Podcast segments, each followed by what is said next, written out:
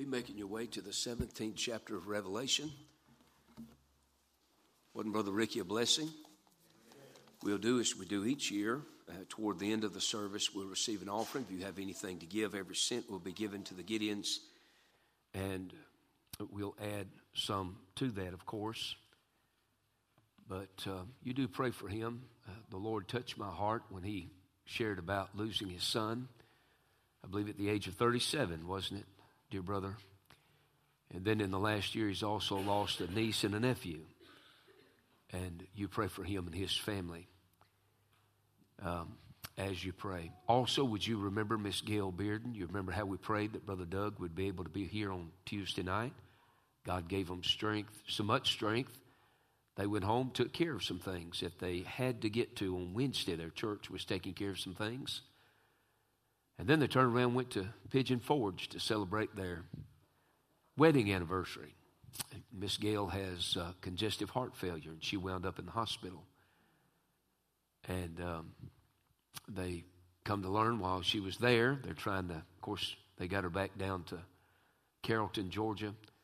She has a specialist in Atlanta she's been seeing the last few years. They're going to have to replace a heart valve sometime out there in the future. And so you pray for Miss Gail. And then would you remember us, Mitch and Georgia. Of course, I'll be here Wednesday night. But Thursday, Friday, and Saturday will be part of services out in LaGrange, Georgia. So would you please pray for us? Let's stand together. I'm going to read all 18 verses. If you'll remember our last look while we're traveling through the book of Revelation, if you'll remember, I kind of got sidetracked. We got to talking about how that closeness is a good thing. I don't know how I got off on it that day. But distance is a good thing. And there has to be a balance. Warren Wiersbe said the unspoken beatitude is, blessed are the balanced. And you learn that from Scripture. And I don't know how I got off chasing the rabbit that day. Maybe we won't chase any today.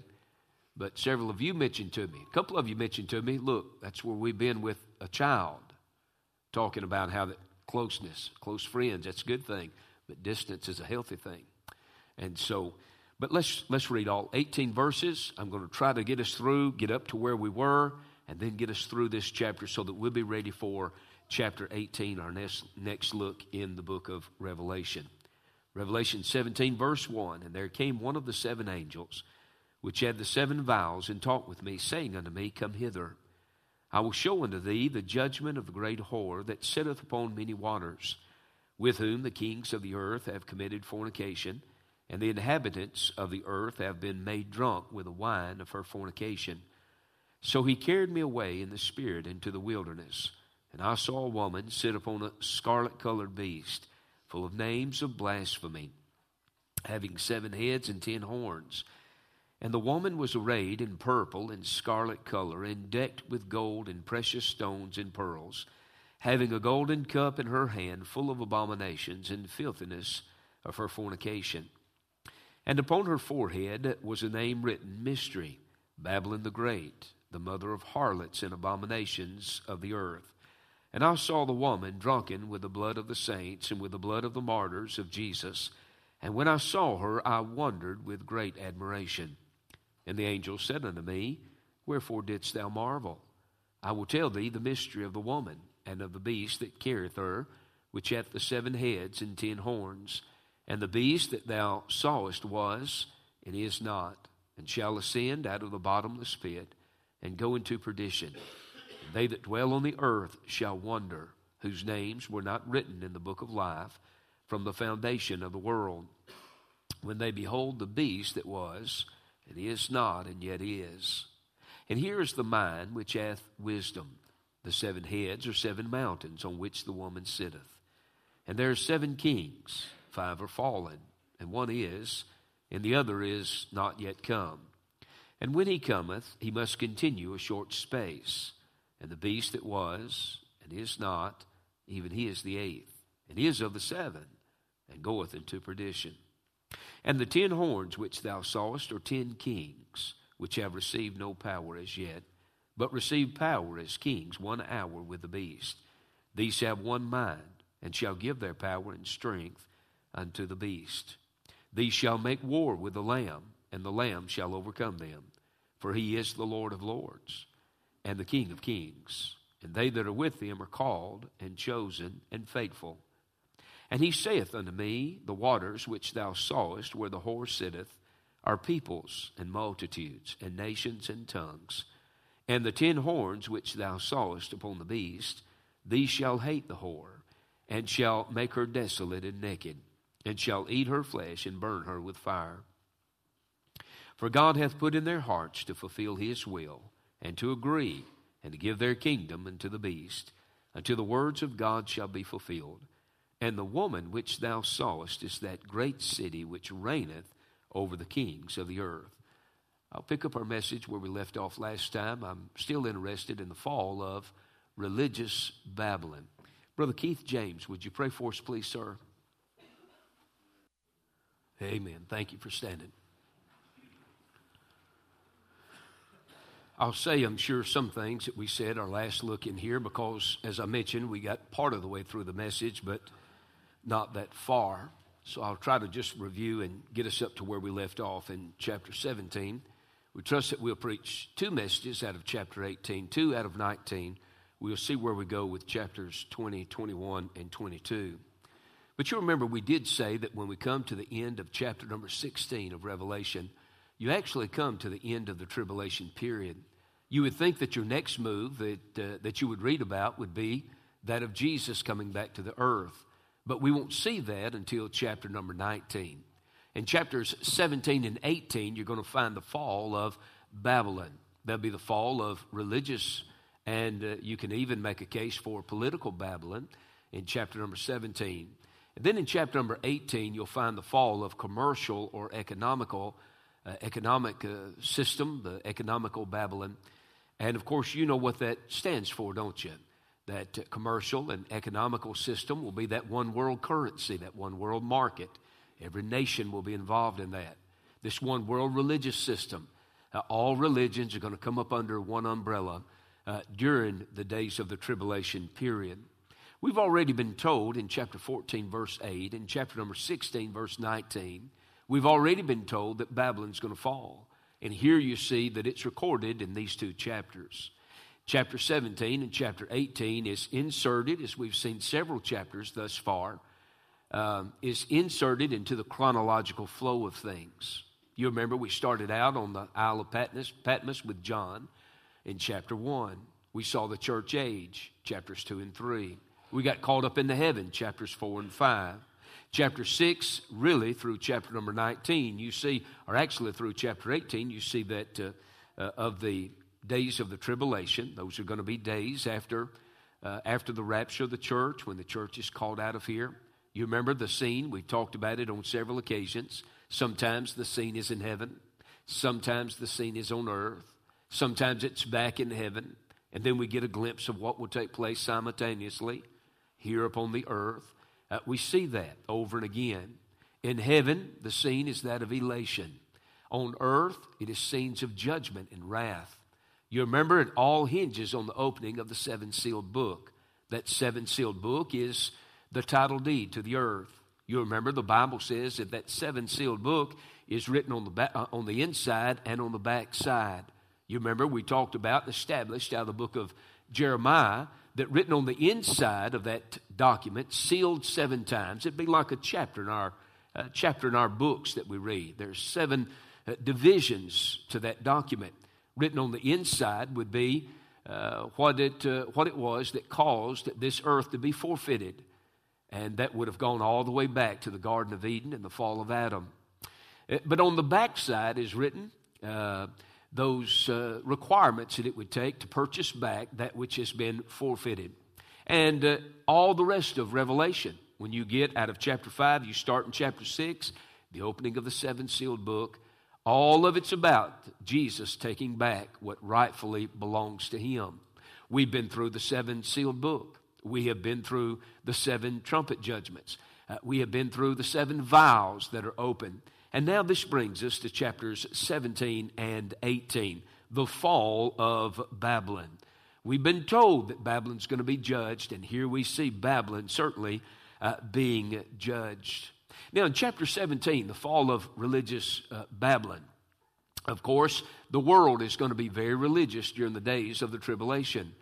And it will be led, of course, the great orchestrator behind it all will be Satan, but he'll use the Antichrist. You remember, we've met him time and again. And then his PR man is going to be the false prophet.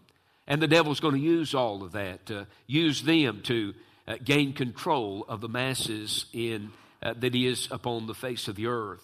Verse number 1 of this chapter calls religious Babylon the great whore, which is descriptive of the seductive powers that this world system of religion will have. It'll be very alluring. Verse 5, this system is called Babylon the Great. That's where we take our title of the fall of religious Babylon from. Do you remember we said that Babylon really speaks of two things? Number one, it speaks of a geographical location. Babylon is actually located in what we know to be modern-day Iraq. But then number two, it is indicative also of a system, a false religious system. Now, when you study the Bible, there is what's called the principle of first mention. First time you find Babylon mentioned in the Bible is in Genesis 11. We won't take the time to go back there, but what you'll find is a man by the name of Nimrod. He was heading up a movement. And he headed up that movement. They were going to build two things. They were going to build a city, and they were going to build a tower. And you remember the tower, the Bible says, was going to reach up into heaven. And we talked about the wording that's found in Genesis chapter number 9, verses 1 through, or 11, verses 1 to 9, and how that simply meant that the canopy of the tower was going to be heaven. It is a mystical movement that you see over there. Up until that point in time, everybody spoke the same language. But God came down and confounded the languages of man, and that's where you have the languages and dialects. That's where they come from, all across the globe. God confounded and dispersed the people. And you remember that we talked about how that Babylon is symbolic of any mystical religion, anything that worships the stars. They don't worship the God that made the stars, but they worship the stars that were made by God. Astrology and those types of things. And soothsaying is born out of that particular movement and has been around ever since. But nevertheless, we said about those people at Babylon, at the Tower of Babel over there, that they were a sinful people. Number two, they were very selfish people. You remember they kept saying, let us make us. Let us do for us. And it was a very selfish thing. But then it was a people that was very distorted in their thought processes. Again, they wanted two things. The city they wanted for their own fleshly purposes. And the tower they wanted so that they could build a church and make out of religion whatever they wanted to make out of it. But then let's move to verse number 1, and we touched on some of these things, the features pointed out about religious Babylon. Verse number 1 says, come hither, I will show unto thee the judgment of the great whore. And of course, John is speaking here of this one world religion established during the tribulation period. Of course, we believe we see the foreshadowings of that one world religion beginning to slowly come into place even now. As a matter of fact, some of us were talking about around the lunch table out here during the Bible conference, how that you're already seeing some of the foreshadowings of things that no doubt are going to be very pronounced during the days of the tribulation period. Several cities in the Bible are designated as being cities of whoredom. You know that Nineveh was designated as such. Tyre was designated as such. On a couple of occasions, even Jerusalem is called a city of whoredom. And the reason why was because of the idolatry and the pagan practices the pursuit of religion, false religion, that is. This world is a religious place. Everybody worships something. Everybody is given unto something. And in these days, of course, it will be this religious movement, this worldwide movement. Now, there's the power and influence of religious Babylon. Verse number 1, the end of the verse says, the great whore that sitteth upon many waters. This word sitteth is a word that speaks of authority. Christ is seated. He sitteth on the right hand of the Father, which is a position of authority. Well, this particular church, this worldwide church, is going to sit upon many waters. The many waters we've already noted in the book of Revelation, how that speaks of the masses, the peoples, if you will, all around the globe. There's the people in alliances of religious Babylon. First of all, the earthly people in alliances. Verse 2 says, with whom the kings of the earth have committed fornication, and the inhabitants of the earth have been made drunk with the wine of her fornication. The kings of the earth, the world players on the world stage, the world leaders, that's who that's talking about. The Bible says that they shall commit fornication with a great whore. In other words, that speaks of the interaction between the world leaders, the Antichrist, the false prophet, and the other world leaders that will look to them, their interaction with this religious movement in the latter times. Verse number 3, there's the beastly alliance with religious Babylon. Verse 3 says, so he carried me away in the spirit into the wilderness, and I saw a woman sit upon a scarlet-colored beast, full of names of blasphemy, having 7 heads and 10 horns. There in verse number 3, I saw a woman sit upon a scarlet-colored beast. This scarlet-colored beast is the Antichrist. This woman is religious Babylon. It is the great whore. It is this one-world religion. And here you see the Antichrist upholding or supporting this one-world religion. Let me show you how brazen the Antichrist is. In verse number 3, the Bible says that he is full of names of blasphemy. We've already said about him what others have said about him. He's Satan's Messiah. He's Satan's Superman. He's Satan's Savior. He'll be the man with the answers that'll step on the scene. We believe is alive right now on planet Earth, just waiting for everything to take place next. Of course, the next thing to take place on God's prophetic calendars, he is calling his church, his bride, out of this walk of life, and he steps on the scene. He'll have all the answers for world peace. He'll have all the political answers. He'll have all the economical answers, and he'll step right on the scene. Eventually, of course, he'll be full of these names of blasphemy. I think as we said it last time, he'll call himself something like this. He'll say, I'm wonderful, I'm counselor, I'm the everlasting Father, the Prince of Peace. I'm the mighty God. And people will look to him. They'll follow the strong delusion. They'll take the mark of the beast. And those are messages that we've looked at before. The Bible says, having 7 heads and 10 horns in verse number 3. And that, of course, refers to an alliance that we're going to mention here in just a few moments. But this religious movement is going to be endorsed by the Antichrist. It'll be led by the false prophet. And the masses of people that will receive the mark of the beast, beloved, will fall up under this religious movement that, again, will be a worldwide movement.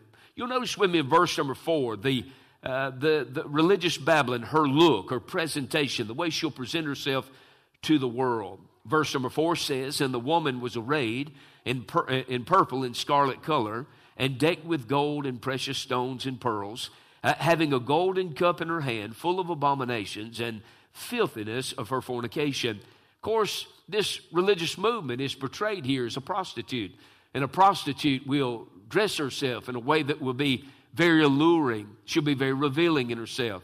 So it will be with this religious movement. The Bible says that she's decked with gold and precious stones and pearls. This will be very impressive. And I think I touched on this the last time we looked. I don't know exactly where I got off on chasing the rabbit, but it was right here somewhere close. So don't let any rabbits get up and hit the aisle. Amen. We'll try to finish the chapter today. In verse number 4, the perversion of religious Babylon is mentioned, where the Bible says, and the woman was arrayed in purple and scarlet color and decked with gold and precious stones and pearls, having a golden cup in her hand full of abominations and filthiness of her fornication. Verse number 4 says she has a golden cup in her hand. And, of course, the world leader is going to drink out of that cup. And others are going to drink out of that cup as well. This cup, the Bible says here in verse number 4, is full of abominations, or in other words, idolatries. This cup, according to verse number 4, is filled with the filthiness of her fornication. If you'll look up that word where fornication comes from, it speaks of all kind of perverseness. It can speak of anything from pornography to sodomy to fornication to adultery, anything that is filled with filth, and that sort of thing of the flesh, beloved, that's what it's talking about. And of course, you turn your television on, and you can get an idea of where we're headed already. We've already been so desensitized in these areas in America. So this cup is filled with the filthiness of her fornication, the filthiness of her immorality, the filthiness of her perversions. That's the idea. May I remind you, I've said something about this one world religion. That's all it is. It's a religion. Religion is man's attempt to Of course, he'll have his own God, and he'll have his own system and philosophies of belief. But religion is man's attempt to get to God. Christianity is where God has, through the cross of Calvary, brought men and women, boys and girls, unto himself, just like Mitch Holloway this week, just like Michelle Mull 2 weeks ago, just like Colby Pruitt and Kaylee that was saved last Sunday morning. We come by way of the cross. It blessed me Wednesday night over here, just Mitch and I, Jane out there in the fort, just blessed me. When I asked Mitch, I said, do you believe that Jesus is? We'd already talked about a few other things. But I asked him, I said, do you believe Jesus Christ is who the Bible says he is? He said, yes, sir, I do. And, of course, we took him even a little bit farther. He doesn't believe that God can lie. He believes that the New Testament's that this dear brother has held up is the Word of God. It's inerrant. He believes that. He believes he can stake his soul, and he did that Wednesday night on what God has said in his Word. You see, beloved, religion is man's attempt to get to God, but salvation is God reaching down through the cross, through Jesus Christ and the sin debt that was paid there. There's a great difference, is there not? Do you know there's a lot of people under the light of the lights that come on in the parking lot at night, probably right here in just a small radius. There's probably a number of people that thinks that, well, I'm a pretty good old boy and I'm going to heaven, and or I do the best I can. I'm going to go to heaven. I got baptized in a church back some. Why? I pay my debts and pay my bills on time, so therefore I think I'm going to go to heaven. Now, I'm going to tell you every bit of that. Every bit of that will let you die and go to hell. The only way you can go to God's heaven is through the Lord Jesus Christ. When he said, I am the way, that's the definite article he used before way, right? He said, I am the way, the truth, the life.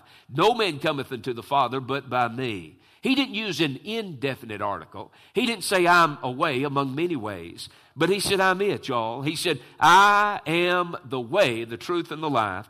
No man cometh unto the Father but by me. Notice the persecution of religious Babylon. Notice this with me in verse number 6. Now, we've talked about this in messages gone by. You do know there'll be those. I believe some of the greatest saints that will ever live are going to be those tribulation saints that refuse to take the mark of the beast. The number of man, 666. We call it 666 or 666. They'll refuse to take the mark of the beast, and many of them will become martyrs, beloved, because of their faith. I believe there's some of the greatest saints that will ever live on the planet Earth. You know who they're going to be persecuted by? They're going to be persecuted by the Antichrist, by the false prophet, and by religious Babylon, the great whore that we're reading about today. Look at verse 6. The Bible says, and I saw the woman drunken with the blood of the saints, and with the blood of the martyrs of Jesus. And when I saw her, I wondered with great admiration. This one world system will hate true believers. And let's be honest, that is shaping up now, isn't it? Even in our country, in the borders of our country. Let me tell you who doesn't have many rights in our country. It is a born-again conservative Christian. We don't have many rights in America anymore. You can be a Muslim lady and wear the hijab, and somebody make fun of you, and you can file a lawsuit.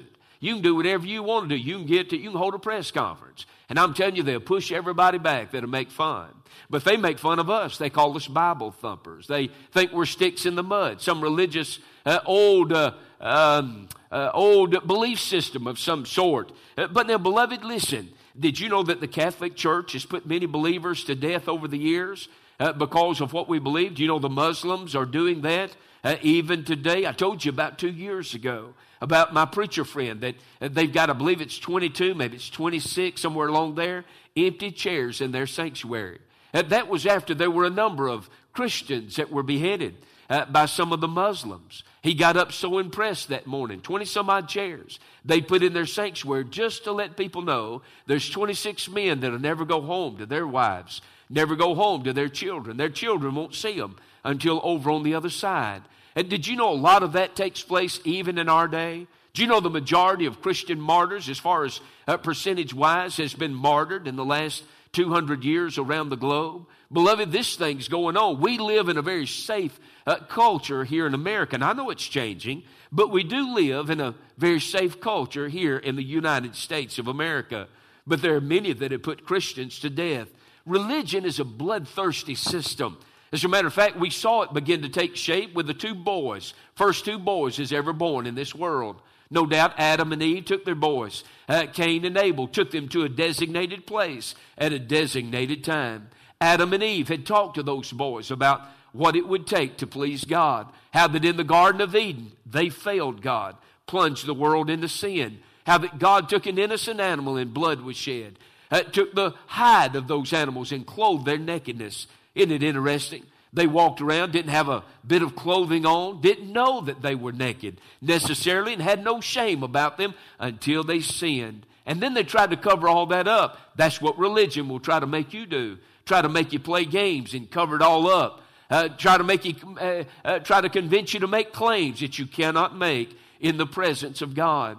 Do you remember Cain was so refined? Abel, he brought a blood sacrifice, right? But Cain didn't do that. Now, he did the best he could. He brought the very best that his hands had produced as he would yield the crop from the ground. I don't believe he brought anything that was slouchy or trashy. I don't believe that. I believe he brought the best that his hands could offer. But God refused that offering, didn't he? And he received the offering of Abel. You remember that Cain was so refined, like religion is today. He was so refined he couldn't offer a blood sacrifice. But he had so much hatred and bitterness and was so selfish that it didn't bother him to slit the throat and shed his own brother's blood. Beloved, I'm telling you, religion is a bloodthirsty system, and that is seen all around the world. And so the persecution of religious Babylon. Notice with me the second heading. And I'll try not to keep you very long, but look at verse number 5. Notice this unfolding of religious Babylon. Verse number 5 says, and upon her forehead was a name written, Mystery, Babylon the Great, the mother of harlots and abominations of the earth. As we touched on our last message and even briefly touched on here, a prostitute will identify herself. You know, someone that is even in some of these inner cities. You've seen documentaries. I mean, they're very revealing, and they want you to know who they are. They're trying to allure people on the streets or wherever it is. Now, here, this religious movement will identify itself and during the tribulation period. When John writes here of mystery Babylon, he's talking about that mystical thing that I spoke of earlier. He's talking about mystery. When he says mystery Babylon, that's religious Babylon again. He's speaking of Babylon is seen here to be the mother of harlots and abominations. Babylon is seen as a system, a religious system here in this chapter. It's a system that'll be the source of all blasphemous worship in the end times. Notice John's reaction when he sees this. When the angel shows him this, look at verses 6 and 7. The Bible says, and I saw the woman drunken with the blood of the saints and with the blood of the martyrs of Jesus. And when I saw her, I wondered with great admiration. And the angel said unto me, wherefore didst thou marvel? I will tell thee the mystery of the woman and of the beast that carrieth her, which hath the 7 heads and 10 horns. John is amazed at what he saw. He sees what Adrian Rogers preached on when he was in this chapter. Adrian Rogers titled this chapter, Beauty and the Beast. The beauty is the church. It'll be flamboyant in its presentation to the world. Again, very alluring. But then this beast is mentioned. The beast is none other than the Antichrist. And both of them are paired together. How do you? As a matter of fact, you ought to go listen to it if you can hear it. Adrian Rogers was a master at sermon preparation and sermon delivery. He was a master. There's a couple of books been put out since he's gone home to be with the Lord called Adrianisms.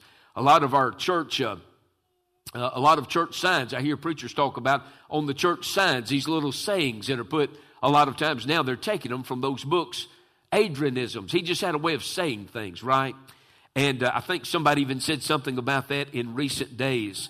He talked about when one of his granddaughters was married. She wanted to be carried in his tea bucket over to where they were holding the reception, and said he escorted her, or no, it's a Studebaker, said he escorted her and her new husband over to the place of reception. And of course they had the tin cans dragging on the back, and they had the shaving cream that said just married and all that stuff, and said when it got time for him to leave, he said another one of his granddaughters. He said to her, won't you ride back to the house with me? I'll take you back to get your car. He said they got on I-40, headed back toward the church to get her car, and said 18-wheelers would come by honking their horn. And it said here was this old geezer, looked like a beast, right beside this young, beautiful girl in her 20s. It said there was Beauty and the Beast. And did you know it's going to be somewhat similar, this connection, this beast, this Antichrist set out to devour? He's going to be leading. He's going to be at the helm of this thing. Look, if you will, at the emergence of the beast. How does this happen? Verse number 8. The Bible says, the beast that thou sawest was, and is not, and shall ascend out of the bottomless pit, and go into perdition. And they that dwell on the earth shall wander, whose names were not written in the book of life from the foundation of the world, when they behold the beast that was, and is not, and yet is. Now notice with me here in verse number 8 about the beast. There's two phrases here. The first one says, was, and is not. And the second one says, was, and is not, and yet is. You say, preacher, what are they talking about there? What's the Bible saying? That's what we read about in Revelation 13, verse number 4, and then on over, verse 3 and verse 14 of chapter 13. I do not believe, and some of you may, and we won't argue about it, but I do not believe that the death wound that the Antichrist will bear, when it looks as though he dies in the tribulation period, personally, I believe that's a faked death. I personally believe that. Only God can give life, and I believe it's a fake death. Can you imagine, was it a month ago now that we all went home and we saw on Fox News, we started getting emails, those of us that get emails from news outlets every day. Do you remember we got to getting word about Kobe Bryant, and there were 9 of them went down in the helicopter? Was it Casabas, whatever it was? I'll get back trying to say these words I can't say. But you remember how that they lost their lives that day, and we got to get reports. Aaron and Anna and Lucy walked across the road about 2:30 that afternoon, and Aaron said to me, he said, "Did you see the news? Kobe Bryant, the superstar." And he was that. He was an athletic. Well, he's a phenom. I mean, man, he could do anything on the basketball court. As a matter of fact, it's been debated in recent years. Was he the best? Was it Larry Bird? Was it Michael Jordan? Of course, I know who it was. It's MJ. Can I get a witness right there? But 41 years of age, and he said, it's just shocking, isn't it? And I said, here's what's so shocking. You see a man in the prime of his life. He's just finished one career, and he's embarking on being one of the greatest businessmen, investors out of that particular area of our country. And he's cut off. His days, as a verse in the Old Testament talks about a man's days being cut off early. And I said, here they are, cut off early. And I said, what makes it so shocking is you think he's larger than life. And people think he's larger than life, but he's no better than the rest of us. Beloved, every man is going to go in death if we do not go in the rapture. Death is going to come and claim us.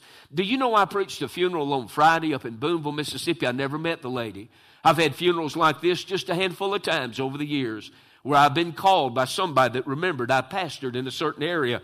And the request was this: we want it short and sweet. We don't want much preaching. We just want you to, look, you say, what'd you do? I kept it short and sweet, but I didn't make it about anybody except Jesus Christ. It was my opportunity to preach to that handful of people. They were going to do it at the graveside.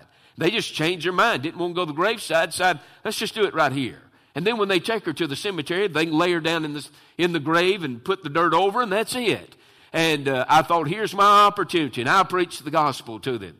And if they don't hear it any other time, they heard it on Friday. I preached how that Christ died for their sins according to the Scriptures, was buried, and rose again the third day according to the Scriptures. And let me ask you something. If Kobe Bryant, did you know there are pictures now they're trying to keep hushed? You probably saw that report yesterday where some of the first responders took video on the telephone. And some of those are beginning to circulate. They saw the body, pieces of the body, whatever it was, of Kobe Bryant, some of those others that were aboard the helicopter. They're trying to squash that and keep it. I wouldn't want it out on my loved one either. But what if you saw him in a mangled body, then all of a sudden, 2 or 3 days later, he stood back up to life? Did you know that's what it's going to appear like with the Antichrist? I mean, that's pretty convincing, isn't it? Here's a man in a service. He lies out, and some of our nurses that are in the service say, look, there's no hope. He's gone, the heart has burst, whatever it is, or somebody is, whatever it would be, and then you're just convinced of that. You leave for a span of time, come back, and all of a sudden that body stands up. That'll be convincing, and so it will be to the world. That's what it's talking about. This beast that was and is not. And then he goes on in verse 8, he was and is not, and yet is. He'll convince the world by this death, burial, and resurrection. Of course, I believe it'll be faked. If you don't believe that, maybe we get to heaven, set down by the Sea of Galilee, or set down by the Crystal Sea, and maybe we'll be sitting together, if you disagree with me, and Gabriel will walk up and say, you know, that preacher had that thing right about the Antichrist, you know. The emergence of the beast, the exercise of control by the beast, 3 verses. Look at verses 9 through 11. And here's the mind which hath wisdom. In other words, he said, John, draw near. I want to tell you what's going on here, John. The 7 heads are 7 mountains on which the woman sitteth. And there are 7 kings, 5 are fallen, 1 is, and the other is not yet come. And when he cometh, he must continue a short space. We believe at this point that this is halfway through the tribulation. And the short space referred to here, we believe, is the last 3.5 years of the 7 years of tribulation. He says, and the beast that was and is not, even he is the 8th, and he is of the 7, and goeth into perdition. And the 10 horns which thou sawest are 10 kings, which have received no kingdom as yet, but received power as kings, 1 hour with the beast. In other words, these 10 kings are going to be raised up during those hours, but their rule will be short-lived because the end of the tribulation is soon to come. I want to say something right here, and I'm moving to the last point, and I'll be real brief with it. In case there's anybody wonders, you know, for years, preachers wrote and preached for years that the great whore that we're talking about, religious Babylon, is the Catholic Church. And you even see the reviving of the Roman Empire here, the city set upon 7 hills. Now, I do believe the Roman Empire will be revived. I do believe that. But I do not believe the Catholic Church to be the great whore or religious Babylon. I believe the Catholic Church is but one daughter, perhaps even the firstborn daughter of religious Babylon. You look at what's going on in this world. I mentioned the Muslims. The Hindus have been mentioned. Everybody's coming together. Each of these movements will be one daughter under the lead of religious Babylon. That's what I believe about that. Now, there's a lot of debate going on about it. But I don't understand how that's going to be brought to pass other than that strong delusion that's going to be written about in 2 Thessalonians 2. Let me give you my final point. You've been most gracious this morning and very patient. Let me say something thirdly and lastly about the fall of religious Babylon. You know that anything and everything that is anti-God is destined to fall, don't you? Everything that is anti-Christ, it's going to fall. Everything that is anti-Scripture is going to fall. I want you to mark something. I've been debating over whether or not to read these verses. Go with me to Acts chapter 5. You remember early on in the days of the early church, God was using the disciples in a very powerful way. You remember they were being persecuted for their stand and their preaching of Christ, that he rose from the grave and he ever liveth to receive those that were coming to him. And you remember in the midst of the persecution, as a matter of fact, you just come out of chapter 4. Peter and John's been beaten. They've been before the Sanhedrin. When you come to chapter 5, you're introduced to an interesting man that Saul of Tarsus sat at his feet and learned. He was a scholarly man, Gamaliel. Look at Acts 5. Watch this and always remember this. I may get excited about movements that come through. We Baptists are the worst to jump on the bandwagon of every little old thing that runs through town. But I'm going to tell you, if it's not of God, it'll play out in time. It'll play out in time. A good friend of mine that was on Brother Fred Morris's Wall of Grace ministry, DVD, Dr. David Miller, I talked to him about a particular matter a couple of 3 years back, and he said, preacher, it hit our area of Heber Springs, Arkansas, about 10 years ago. He said, I was never so glad to see a movement leave our area. Said they manipulated people into making different professions and of faith. And when they left, churches had poured their monies into it, just ravaged our churches in the area. He confronted it. He confronted it. Of course, he's got enough power and influence to do that. He did it. But he said, preacher, it'll pass. And I find that that happens, Brother Ricky. I don't know why we're so dissatisfied with the norm. It seems like we are. Let me tell you what's a good fix for that. Be grounded. Be grounded in the Word. And I asked you this 2 or 3 or 4 weeks ago. What if? Here's how we'd see whether or not we're real or not. We've got some. I thought about this during the conference. I'd forgotten we were in our remodeled building. I'm used to coming in here now. Several of our visitors complimented our pews and our building and the foyer and the bathrooms and how well it looks around here. But what if for some reason we were forbidden to meet here? Could you meet in a barn? Could we cut the song service back? If we didn't have a baby grand, but we had just maybe a cappella singing around here. What is it and who is it that you're in love with? You ought to be in love with Christ. You ought to be in love with Christ. Watch what Gamaliel said, and I've got to hurry. Look, if you will, verse 34 of Acts 5 and following, the Bible says, that right in the midst of all that persecution that believers were going through, Acts 5, verse 34, then stood there up one in the council, a Pharisee named Gamaliel, a doctor of the law, had in reputation among all the people, and commanded to put the apostles forth a little space. And said unto them, he said, give them room, fellows, give them some space. Verse 35, and said unto them, ye men of Israel, take heed to yourselves what you intend to do is touching these men.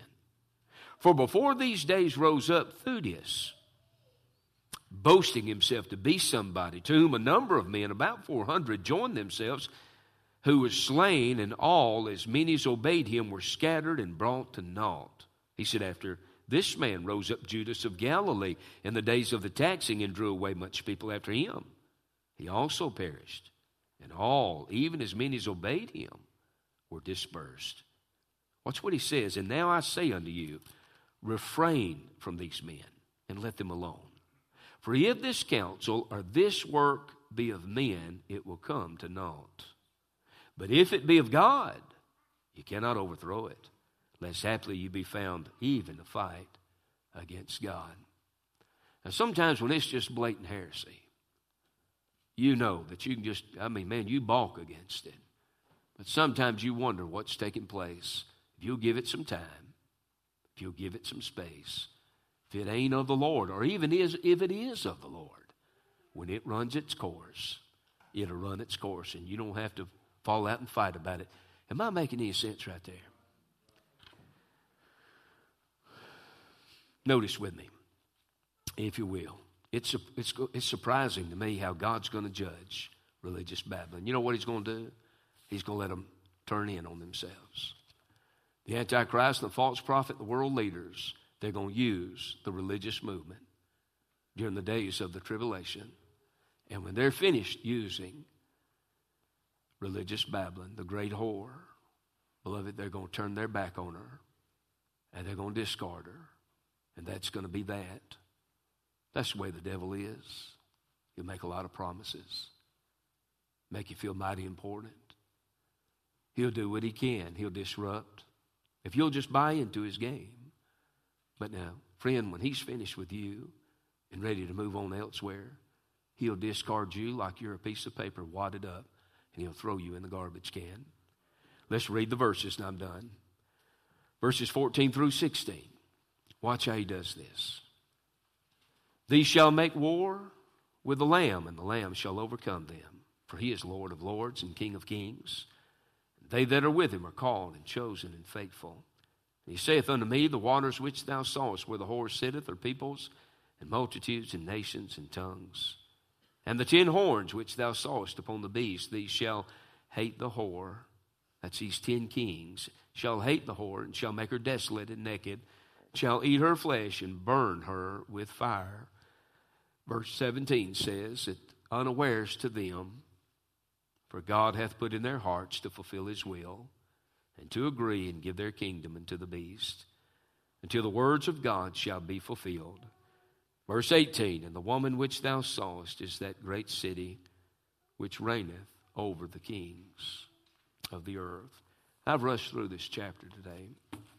I couldn't help but think about when Brother Ricky was up here before us, his pastor's Brother Mickey Trammell, a great servant of the Lord there in Corinth.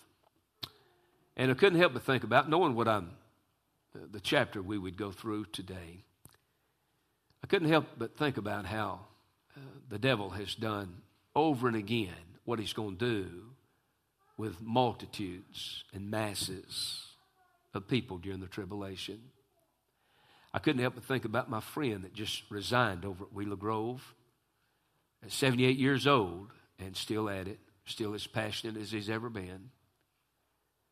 I remember him telling, I've heard him tell it a number of times really over the years. Used to go hear him in revival a lot of years ago. Things are so busy, you know, you rarely get a chance to go hear him anymore. And he preaches off so much too. But I remember him telling about there being a young lady in the church. She grew up, was the delight of her mom and her dad. Her church was proud of her. Her Sunday school teachers had had her testified as to what a delight she was. And all of a sudden, she reached about college age, and the little old boy took an interest in her. Nobody ever wanted to come courting. Nobody wanted to come calling. The girl got caught up in the boy, got just taken away with him. She moved out of her mom and dad's house.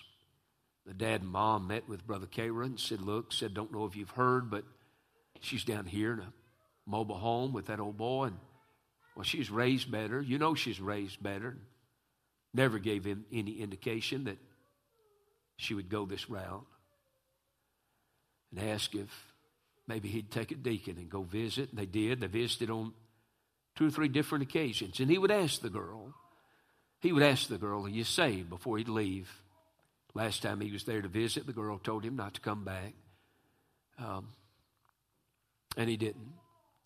As a matter of fact, last time he saw her, some months had elapsed from his last visit. The mom called him one day and said, Brother Kara said, we're in the hospital up here in Memphis. Said, I know you're aware of that. She's asked you not to come, but I want you to come just to see what the devil's done to my baby. He said the girl was in her 20s and said when he stepped in, said there was a ghastly odor. It was cancer. There were 2 tumors. He said you couldn't have placed them on her forehead any more perfectly. Said it looked like something that had come out from the barn. And said sin had so left its mark on her countenance. And said even at that, she didn't want to talk. This is what the mom said to him as she stepped back in the hall. She said, Brother Kara, thank you for coming. She said, I wanted you to see, you being a preacher of the gospel, I wanted you to see what sin has done to my baby girl. He said that family, when they buried that girl some weeks later, said that family said they were so hurt over what the devil. I'm going to tell you something. Listen to me. The devil is no account. He's up to no good. He is seeking to do harm to all he can. He'll take good boys and he'll take good girls. He'll take a good mom and he'll take a good daddy. He'll take a good marriage. He'll take a good home. He'll take what looks to be a promising career. He'll take what looks to be a promising life, and he'll destroy it. When he's finished with you, he'll destroy it. And I'm telling you, everybody around will grieve except the one that buys into it. I don't understand that, do you? Sometimes I want to throw a flag up in front of a young person and just say, hey, stop, wait just a minute. Where do you really think you're going to wind up with this? Do you think you'll be the exception to the rule? Or maybe a grown-up. Sometimes you don't have to be a middle-aged man or a middle-aged lady. Sometimes I've seen it as somebody's nearing the finish line and all of a sudden turn their back on everything they've stood for. I don't understand that. The devil will hoodwink you today, dear heart. Don't you let him do that. Isn't it amazing? The devil, you can say what you want to, but temptation is very real. And sometimes the enticement of the devil is very powerful. You put some safeguards up in your life. You keep some accountability in your life. You're looking at a preacher. I've got a handful of preachers that can say anything at any hour of the day to me. If they detect something in my attitude, if I'm letting something into my life and they detect that, they have full liberty to pick the phone up or knock on my door or say, you come meet me at the restaurant. We've got a matter to discuss. I'd rather have it that way. Accountability is a good thing. I want to tell you something, church. Accountability is a good thing. Accountability, a husband to his wife is a good thing. Accountability, a wife to her husband is a good thing. You young folk, accountability to your mom and dad. If you're still living under their roof, that's a good thing. You owe them. You owe them your respect. You be accountable to somebody that's trustworthy. We as a church, accountability is a good thing. I promise you I'm trying to close. I just come through those two giving chapters. You can ask Brother Chris. He was sitting there. You can ask Brother Dustin. He was sitting there in class the other night, two classes ago. I was doing those two great giving chapters out of 2 Corinthians 8 and 9. A church ought to be accountable. What comes through these offering plates and where it goes, you'll be able to know about that. You are the body of Christ. I've got Bible on that. You ought to be accountable. I want to tell you something. This preacher ought to be accountable. You ought to be accountable. Accountability is an honorable thing. If I have nothing to hide, it won't bother me to be accountable to you or anybody else. The devil, he'd love to make an inroad to my life. You know, I hate to illustrate it like this. I'm looking at two sisters sitting right over here by each other. I believe both of them be good girls. You know what the devil would love to do? He'd love to divide the two of them. Let them spend the rest of their life in hatred and bitterness toward each other, and usually over nothing. That's the way the devil operates. God help us to be stronger than that. I'm glad I'm on the winning side today. Miss Angie, you come. Brother Greg, would you come get us a hymn of invitation?